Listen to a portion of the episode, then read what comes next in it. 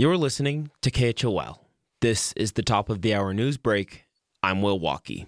A reward is now being offered for any information concerning an incident regarding hot dogs laced with ibuprofen found in May Park Friday morning. The Jackson Police Department discovered the Franks after at least two dogs ate them and needed treatment. Ibuprofen causes kidney failure in dogs and can be lethal, and similar incidents have been reported recently throughout Idaho. Anyone with information about the specimens leading to potential prosecution, especially from residents in the area, is being offered $5,500 from Paws of Jackson Hole. Last week, Paws also reminded folks to pick up after their pets, as they're reporting an increase in droppings on public trails throughout the area.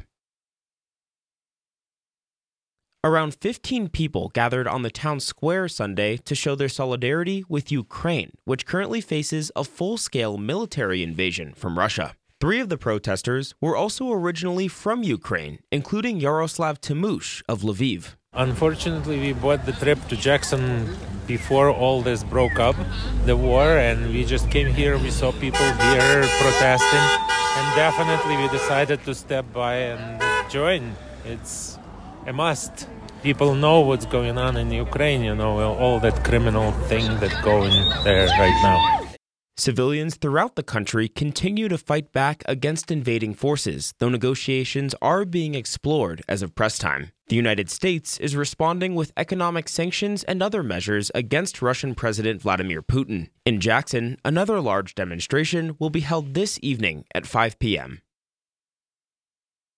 An amendment to the state's legislative budget would eliminate the University of Wyoming's Gender Studies program. The motion was brought forward by Republican Cheri Steinmetz of Lingle and passed narrowly out of the Senate after fierce debate. The idea is that she doesn't like the content being taught and feels the academic discipline is biased and shouldn't be publicly funded. But those against the motion, including Democratic Senator Chris Rothfuss of Laramie, say the legislature shouldn't be making these decisions, especially during a budget session the idea that the legislature would step in and say, well, we don't want this being taught or we don't like that department is contrary to the land grant and the flagship missions.